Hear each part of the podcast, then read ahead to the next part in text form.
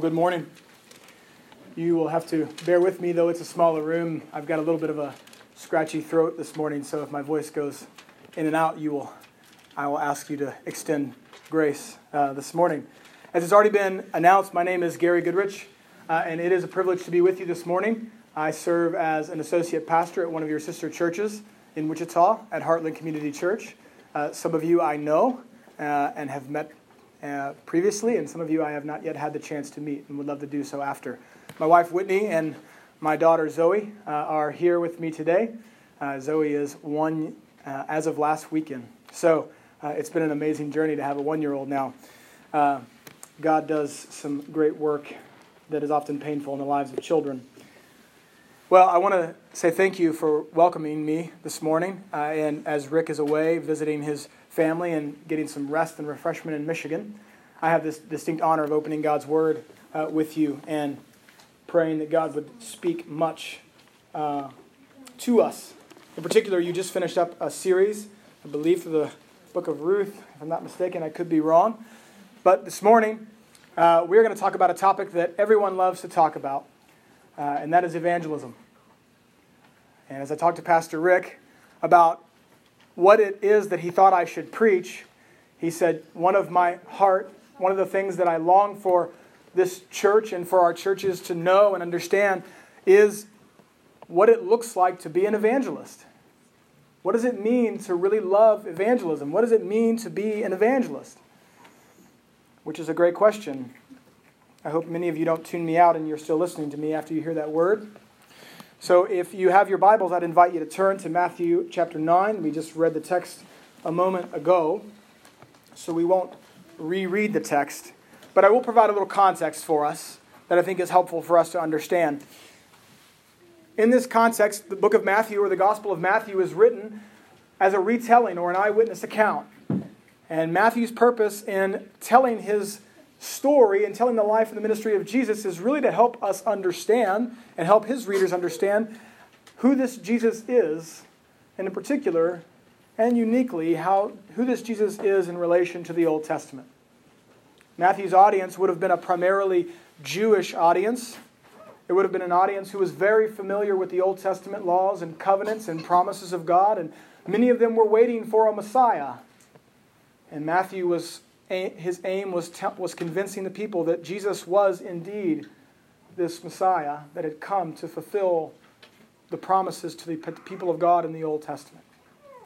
And so Matthew tells us this story of Jesus, and it's going to come up distinctly in this text today, as we will see in just a few moments. But I want to start with a question before we dive into our text. What makes a good evangelist? What do you think makes a good evangelist? What is it that gives us that evangelistic heart? What is behind a heart for evangelism? I know some of you, when you hear the word evangelism, you may have experienced a fear that went through your bones, like, and, and your temptation was, I think I should leave, uh, or I want to go curl up in the fetal position in a corner somewhere because evangelism is a scary proposition because evangelism means not only I might have to talk to someone who doesn't know Christ, but it means I actually have to know what I'm talking about and what I have to say. For some of you, maybe it's not fear, maybe it's shame.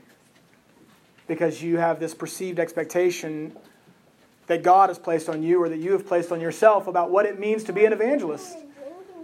Maybe that was, you were like me my wife and I were part of a campus ministry in college, and the expectation, though unstated, was that to be a faithful Christian meant that you had an evangelistic conversation every day of the week. And your duty was not done as a Christian. Your head did not hit the pillow until you shared the gospel with someone.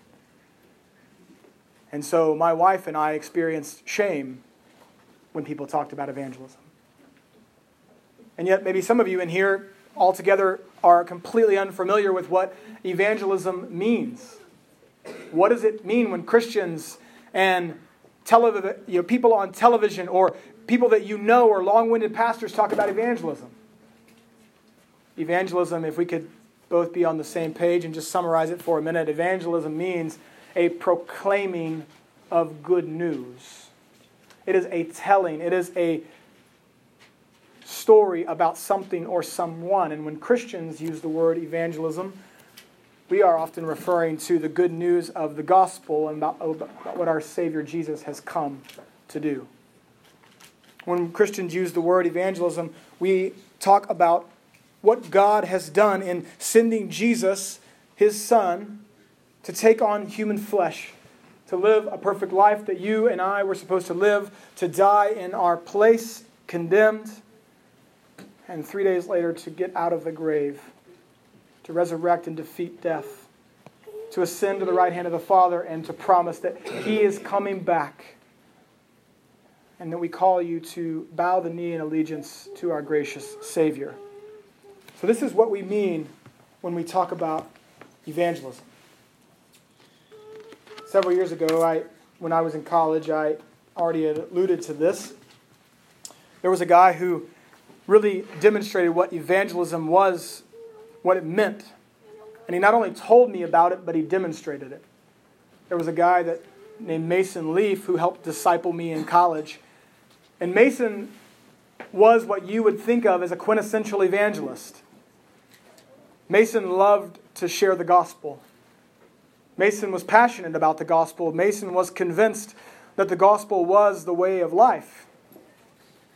And as a man who discipled me, he convinced me of a couple of things that I want to use as a basis to talk about evangelism and developing the heart of an evangelist.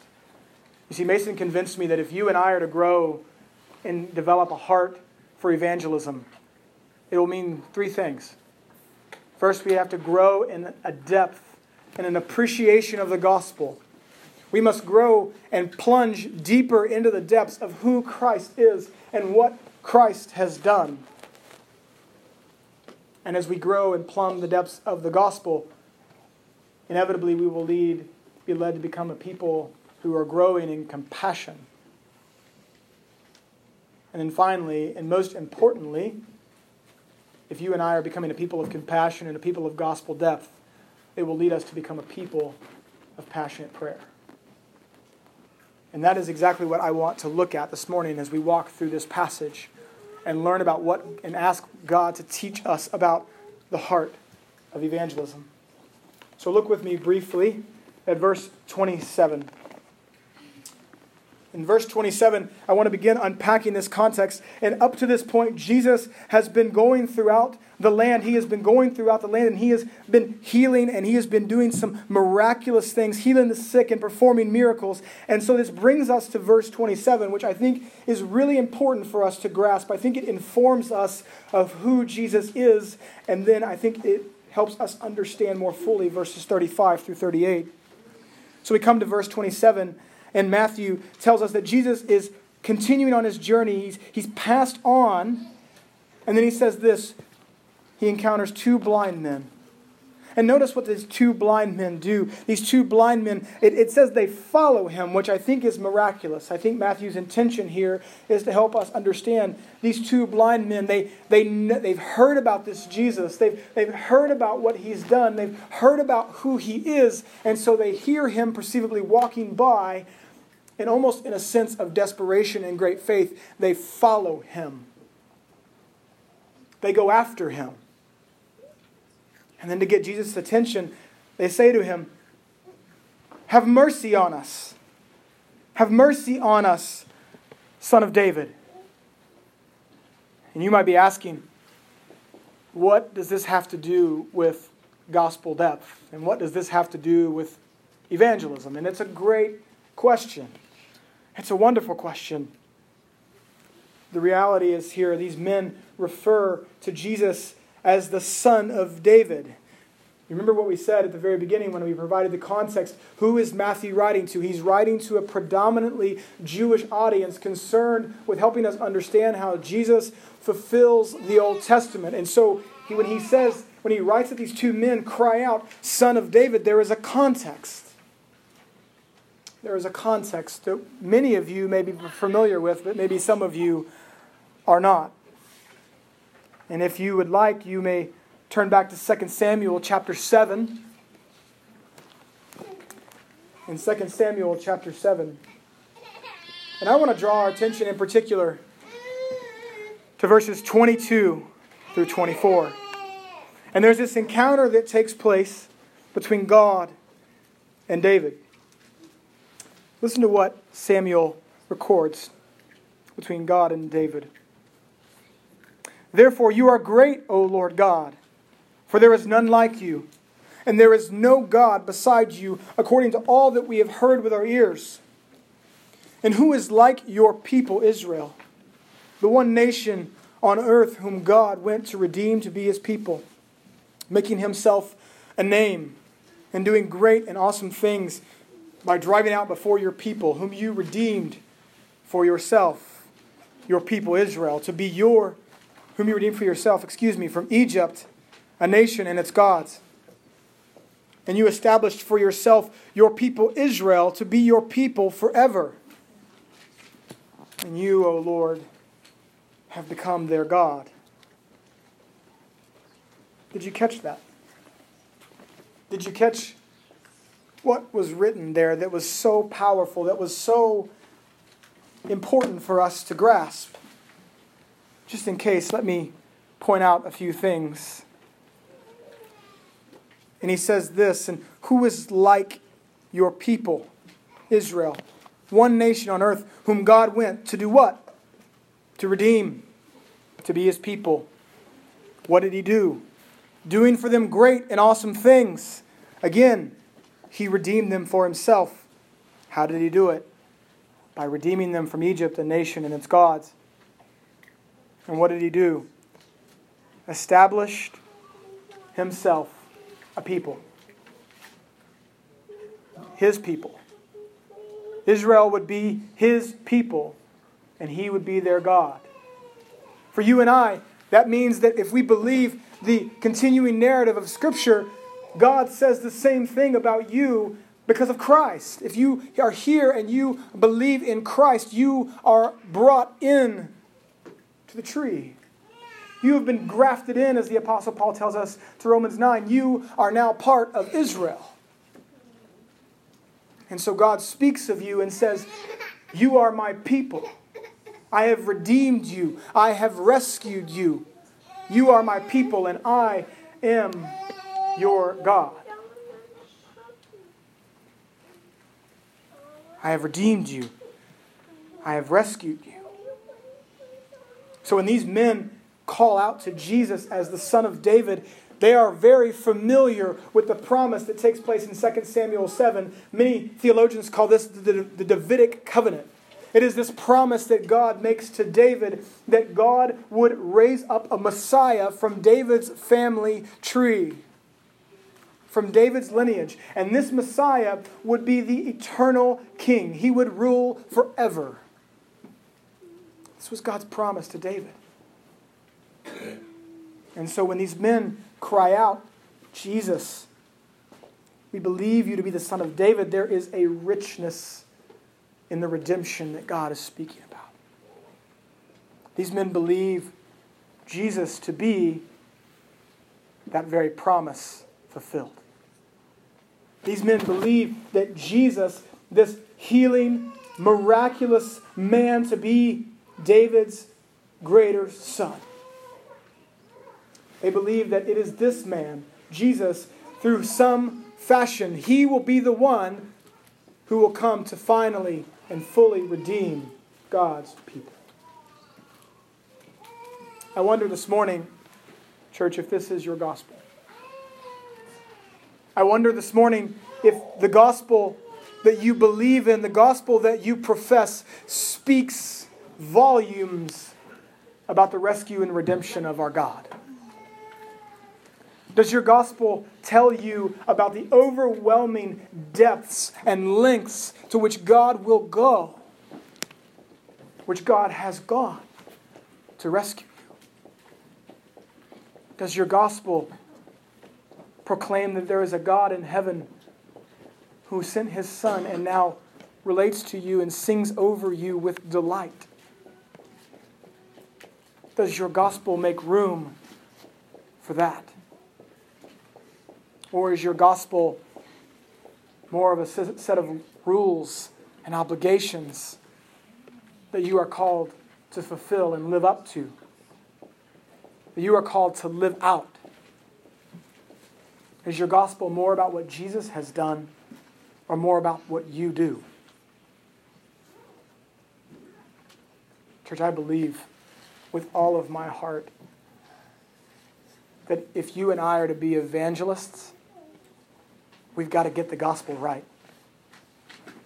We've got to get the gospel right. Because if we don't get the gospel right, we have no good news to share. We have no good news to share. If the gospel, if your gospel and, and my gospel is about what we do and not what Jesus has done, it is really no good news at all.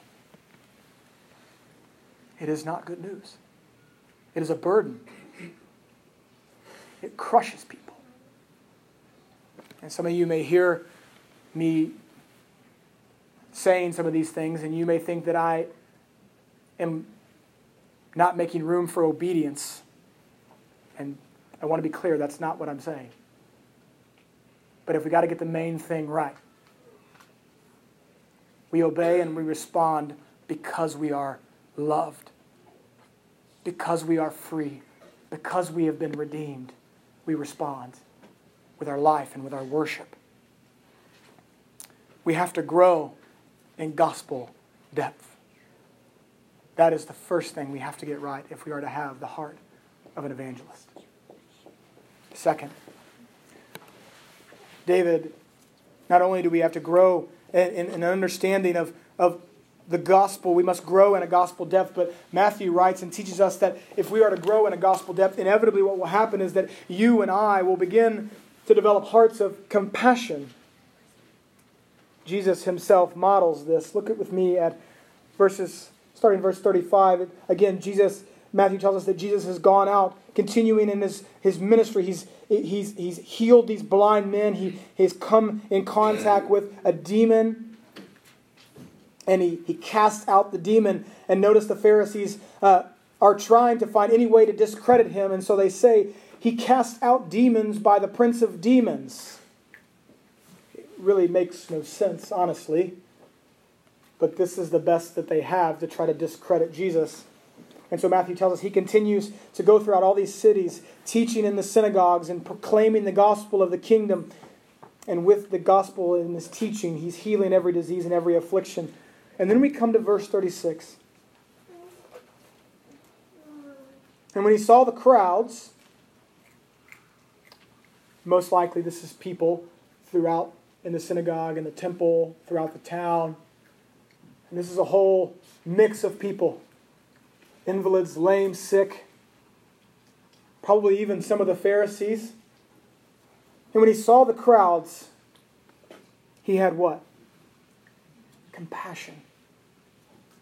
He had compassion for them because they were harassed and helpless, like sheep without a shepherd. These men and women whom Jesus comes in contact with, probably some of the very men who are trying to discredit Jesus, who are probably not easy to have compassion on. Matthew tells us that Jesus had compassion because they were harassed and helpless like sheep without a shepherd. The Greek word for compassion carries with it this, this deep internal wrestling, this, this almost in the bowels of who I am. It is the very depths of who I am.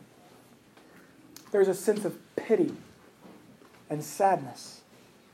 There is a grief that Matthew is trying to get across when he uses this word.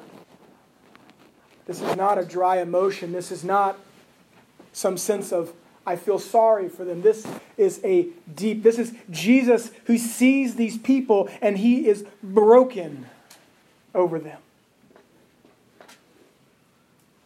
He is moved to sadness when he sees the shepherdless sheep. He sees these people and he's broken. He's grieved because they are harassed and helpless. They are shepherdless sheep, and they don't even know their own condition. They don't even know. They're harassed and helpless. They don't even know that they're blind and in prison to sin. They don't get it. And Jesus says, and Jesus is broken. So, can I make an observation really quick about this? I've been, in the, I've been a Christian for 10 years. Uh, I, came, I became a Christian in college. My experience with the church prior to my conversion was not this. My experience with the church and Christians prior to conversion were not Christians who were grieved because I was a harassed and helpless shepherdless sheep. My experience with many Christians in the church was not compassion, but self righteousness. It was pride. It wasn't pity or sadness for me because I was lost and dying and on the fast track to hell. I was a notch on their spiritual belt, and I had better get my life together. I had better begin living like a Christian. Because after all, if I'm not living like a Christian and I'm not making choices like a Christian, then I'm probably about as worth as much as a piece of gum on the bottom of someone's shoe. And you may be saying, like, uh, okay, well, Pastor, that's, that's not how I treat lost people, and that's fine. Praise God for that. Maybe you have compassion on the lost people around you. But it's worth noting that often in the church, particularly in conservative church circles, we don't relate to the lost with compassion. We often elevate ourselves up on a pedestal and we begin to judge shepherdless sheep as if they knew how to live as if they knew where to go. And yet, the reality, folks, is when you expect non Christians to act like Christians, you're always going to be disappointed. So, Matthew, through the teaching and the example of, of Jesus, says listen, church, if you want to develop the heart of evangelism, if you want to have the heart of an evangelist, You've got to confront your own pride.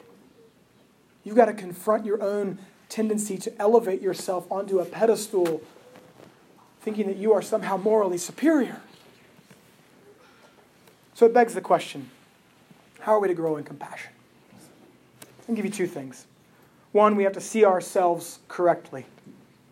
We have to see ourselves correctly. And, and what that means for you and I, church, this morning is, is that you and I need to take a long, hard look in the mirror Maybe that's your proverbial mirror in your bathroom, but more or less, maybe into the mirror of God's Word and see what it says about you. Here in the Reformed tradition, and I know your pastor well, and I know he reminds you of this often, we believe in a doctrine called total depravity. We believe in a doctrine called total depravity. And, and what this means for you eh, is many of you know this, but in case you don't, let me remind you, or let me tell you for the first time total depravity means every part of you, every fiber of your being, every choice you make is somehow influenced by sin. Every bit. And what it also means is that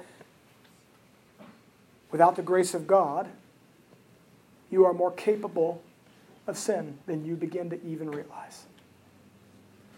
You are more capable of sin than you can even realize. We often look at people who commit heinous sins and we, we look at them and we say, How could they do that? How could you live like that? And, church, total depravity teaches us that apart from the grace of God, that could be you. You are more capable of sin than you realize. You are more broken than you dare to dream. This is the bad news. This is the bad news.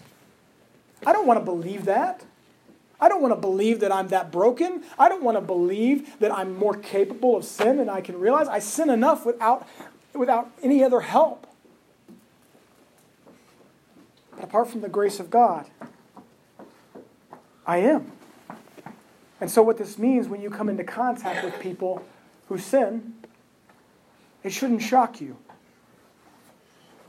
It shouldn't cause disgust or contempt. Instead, it should cause pity and grief and sadness. So you have to see ourselves correctly, and we have to begin to understand and to wrestle with this that we are more sinful than we dare to dream. And then, if we are to grow in compassion, we have to see others correctly. And in order to do this, we turn back to the beginning of the story, all the way back to the book of Genesis. Listen to what Moses writes in Genesis and this is God speaking. At least we assume God is speaking here in Genesis 1 27. So God created man in his own image. In the image of God, he created them. Male and female, he created them. I want to point out a couple things about this text. In the very beginning of the story, from the very onset, we learn that you and I and people outside of the church, people who are resistant to God, people who are resistant to King Jesus, have one thing in common they're created in the image of God. That is a universal truth. If you have a beating heart in your chest and breath in your lungs, if you are a man or a woman, you are created in the image of God.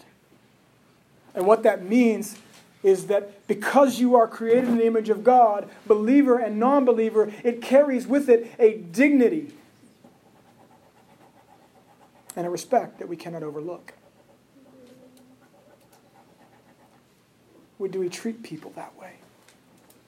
Do we treat people, broken as they may be, marred as they may be, trapped in sin as they may be, do we treat them like those who are created in the image of God? Do we see them as God sees them? Friends, we must see ourselves correctly. We must see others correctly. Yes, all of us under the sun are sinners in need of saving. But Jesus, time and again in the Gospels, deals with people with compassion because he sees them as human beings, as image bearers. He deals with them that way. And, and friends, I would tell you, though you are not Jesus, I believe this is his heart for us. So you and I are to grow in compassion by extending the grace of the, go- of the gospel that we have been given. And finally, we are to grow in prayer, in passionate prayer. I love this text. Mostly because I realize that it doesn't call me to apathy, but it does tell me the right priority. So Jesus, when he saw the crowds, he, they were harassed and helpless like sheep without a shepherd. And Jesus, moved with compassion, turns to his disciples and says, What? The harvest is plentiful, but the laborers are few. The harvest is plentiful, but the laborers are few. In an, aggregate, in an agrarian society, Jesus is saying, listen, it is harvest season. Plants are ready. They are ready to be harvested. They are ripe for the harvest. But we don't have enough workers. We don't have enough people to go into the fields to do the work that needs to be done. There are many people and ready to be told about the gospel. Therefore, pray earnestly. Pray earnestly to the Lord. Not pray nonchalantly, not pray ambivalently, but pray earnestly to the Lord of the harvest to send laborers into this harvest. To send laborers into his harvest. So Matthew tells us very specifically Jesus, what Jesus said about what we are to pray for. But what else should we be praying for in regards to evangelism? I love what Jerram Barrs, one of my former professors, says in his book, The Heart of Evangelism. He says, We pray first for the work of the Spirit in the hearts and minds of those around us. We know that He can reach the parts of them the inner workings of their minds and hearts that we cannot reach. He can soften the hard heart. He can bend the stubborn will. He can open the closed mind. He can challenge the long held prejudices. And He can heal the painful memories that are inaccessible to us. Jerram captures, I think, very succinctly what God, why we pray. Because God can do what we cannot. You and I don't know the full stories and experiences and the biases and the hard places of the human heart. You and I don't perfectly know how the gospel will meet a person's heart, but God does. And so we pray. And we pray as well because we know that it is God who works. It is God who opens the eyes of the blind. It is God who softens the hard heart. And so we pray.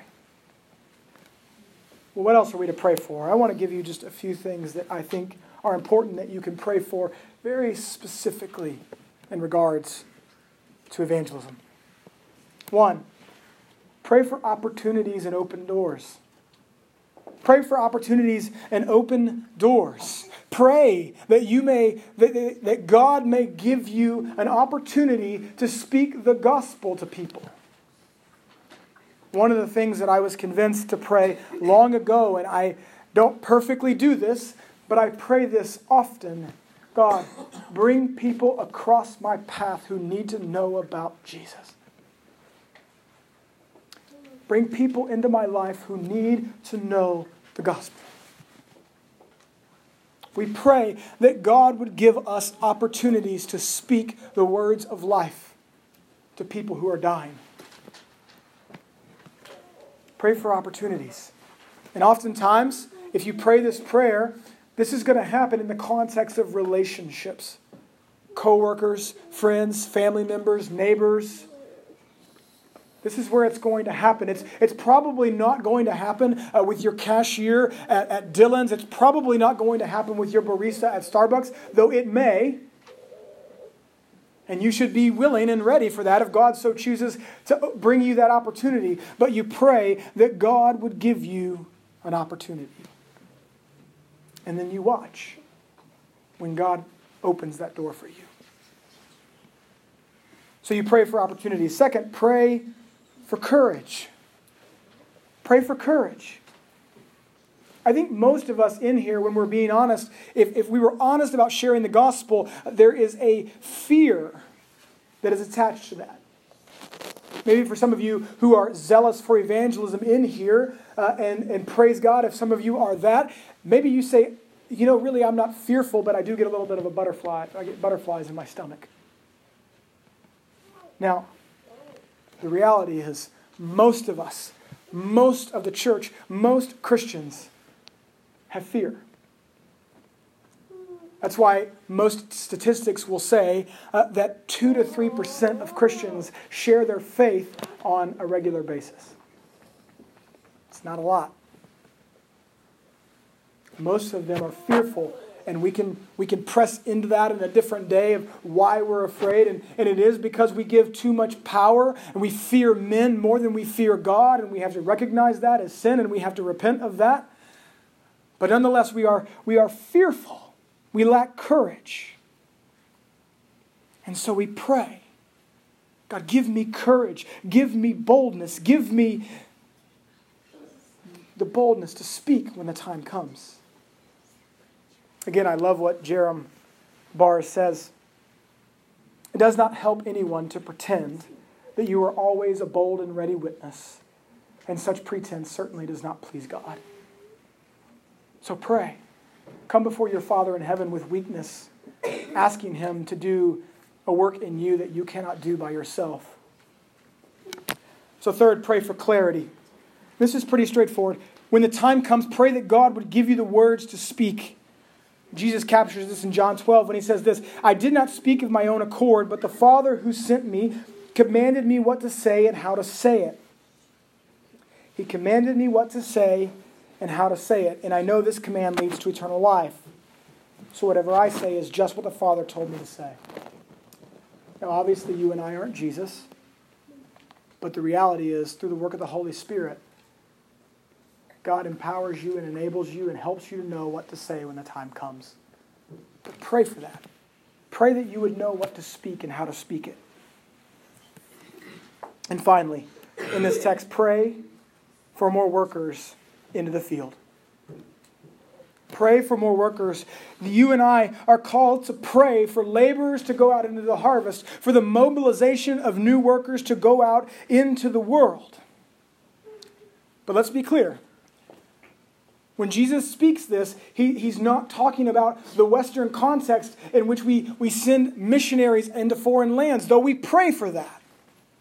We pray that God would raise up missionaries to go into foreign lands, but part of what we pray for as well is that God would raise ambassadors up right here.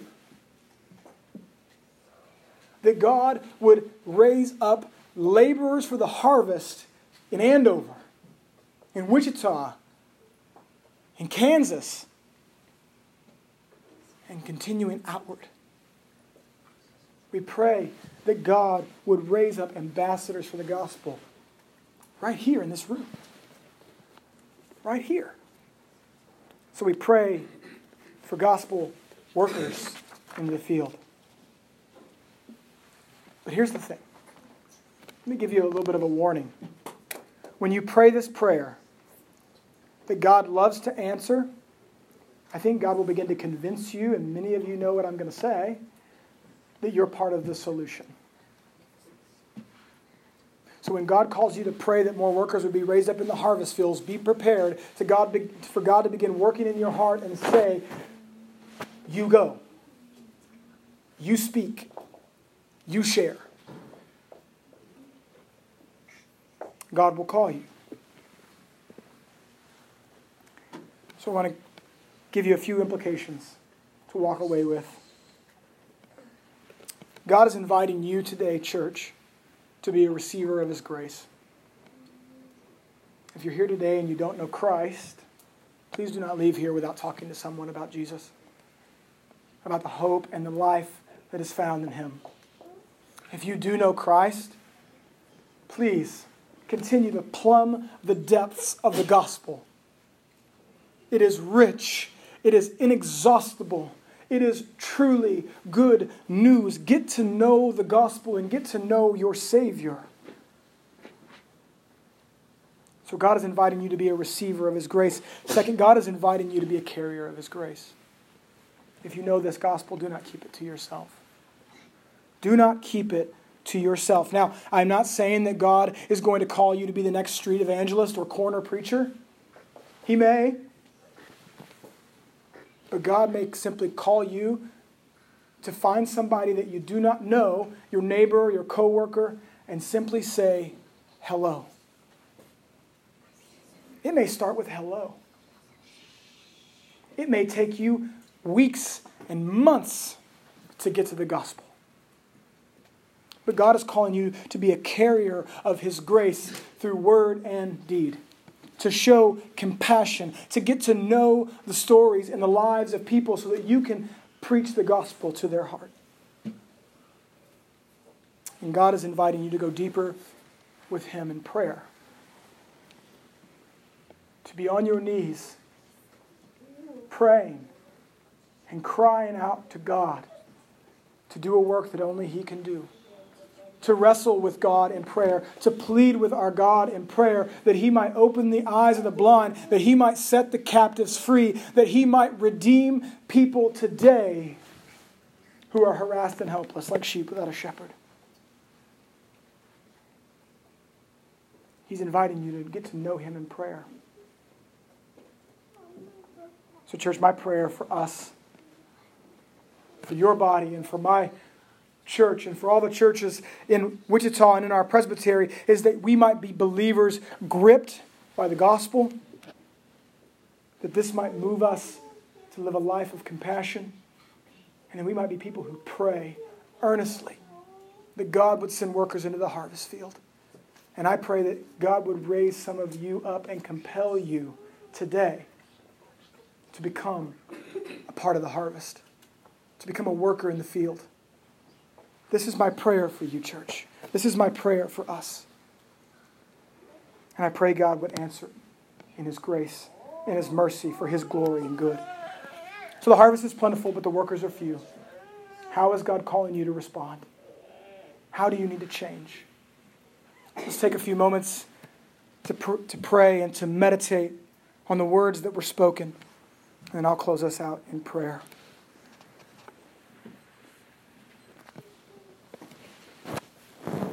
Father in heaven, God, we acknowledge that we are weak and feeble and frail. And we acknowledge that there is much work to be done. There are many who don't know the hope of the gospel. So, Father, would you do a work in us through the, your word and through your spirit? Change us, shape us, and break our hearts for a lost and dying world, that we may love well, speak the words of life with clarity and conviction, and that the gospel may bear much fruit here in Andover and in Wichita and all across the world. So, Father, may these words that were spoken help us see the gospel more clearly and our role to respond. We pray all of this in Christ's name. Amen.